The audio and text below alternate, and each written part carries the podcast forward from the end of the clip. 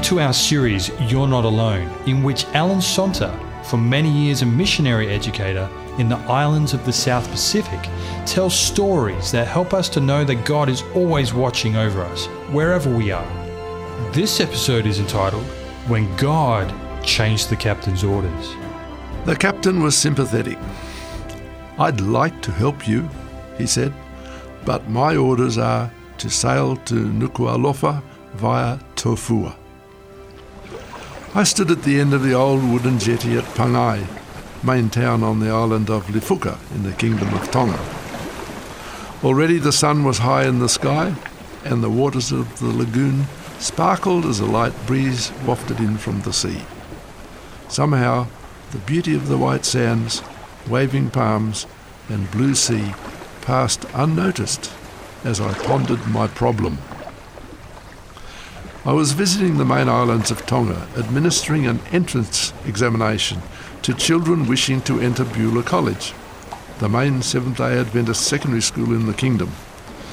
Most of the candidates were students completing their final grade in government primary schools, and the trip had been, so far, very successful.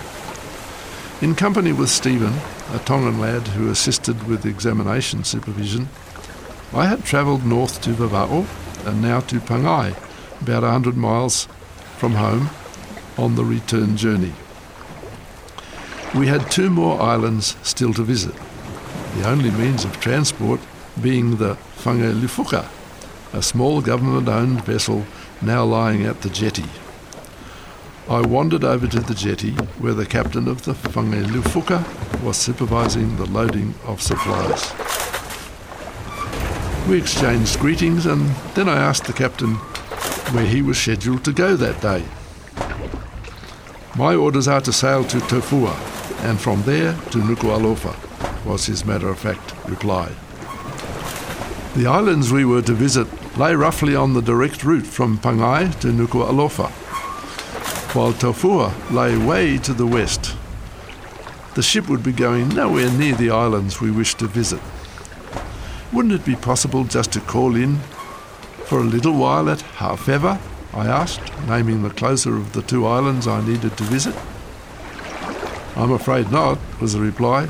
You see, it would take us a long way off our course, and we should be at Tofua by tomorrow morning.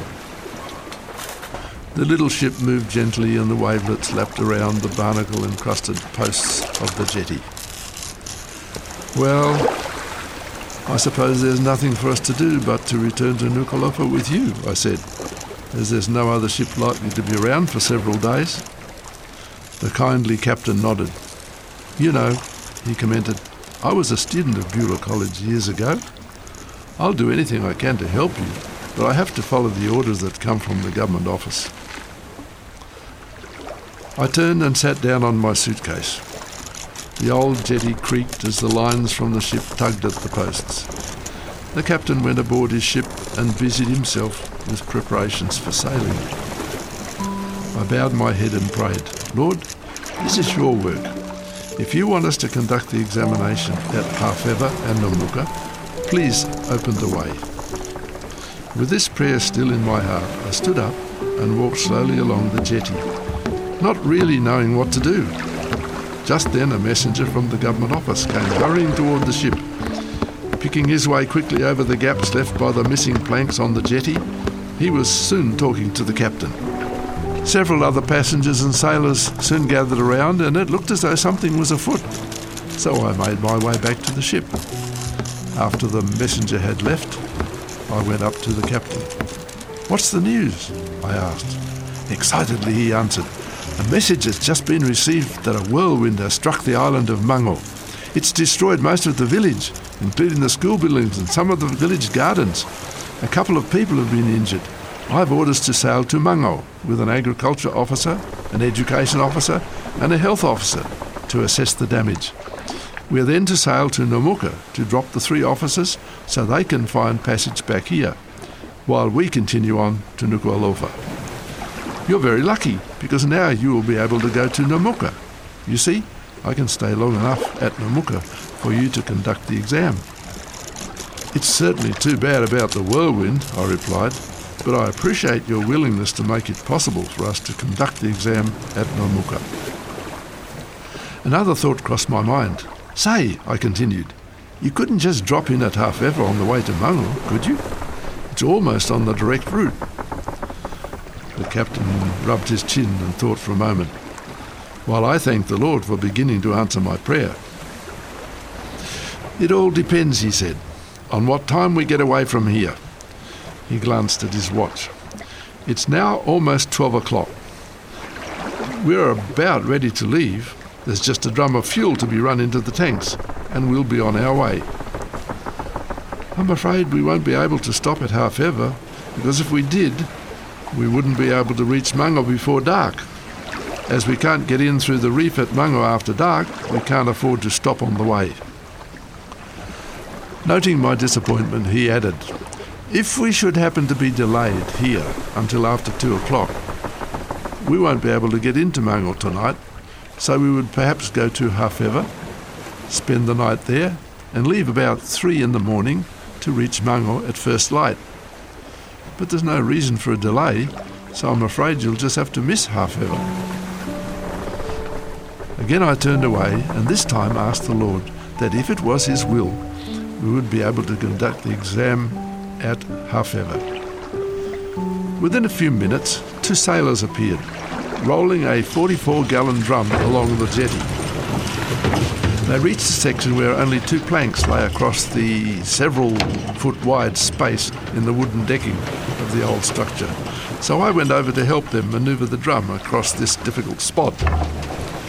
We soon had the drum safely beside the ship. The plug was removed, and the contents of the drum began to pour into the ship's fuel tanks. The sailors and I were standing by watching, when the man closest to the drum exclaimed, Hey, there's something funny about this fuel. He leaned over and sniffed the opening of the drum. Smells more like kerosene than diesel to me. Quickly, all eyes turned to the drum, where plainly lettered across the top were the words Mobil, Laurel, Lighting, Kerosene. Immediately the siphon tube was removed from the drum, but 30 gallons or more of kerosene were already mixed with the diesel in the tanks, and if the engine were run on that mixture, the ship wouldn't go very far. The captain was soon on the spot and ordered the tanks to be emptied. It was a long and laborious task, since all the pumping had to be done by hand. By the time the tanks had been emptied and refilled with clean fuel, it was half past two in the afternoon.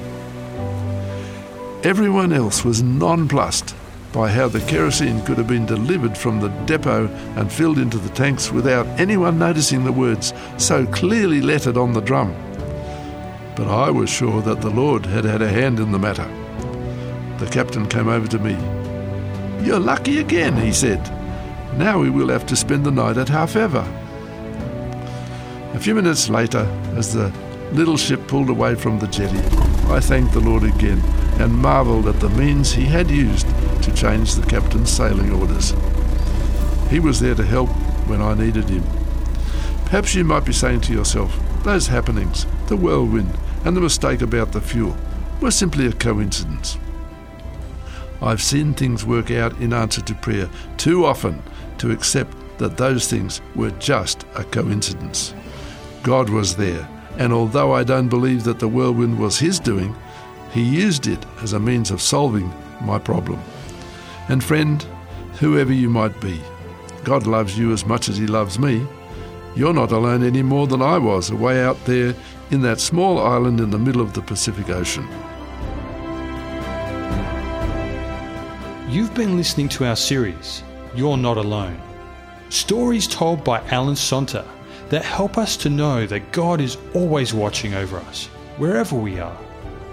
If you have any comments or questions, send an email to radio at 3abnaustralia.org.au or give us a call within Australia on 02 4973 3456. May God bless you and remember, you are not alone. You have been listening to a production of 3ABN Australia Radio.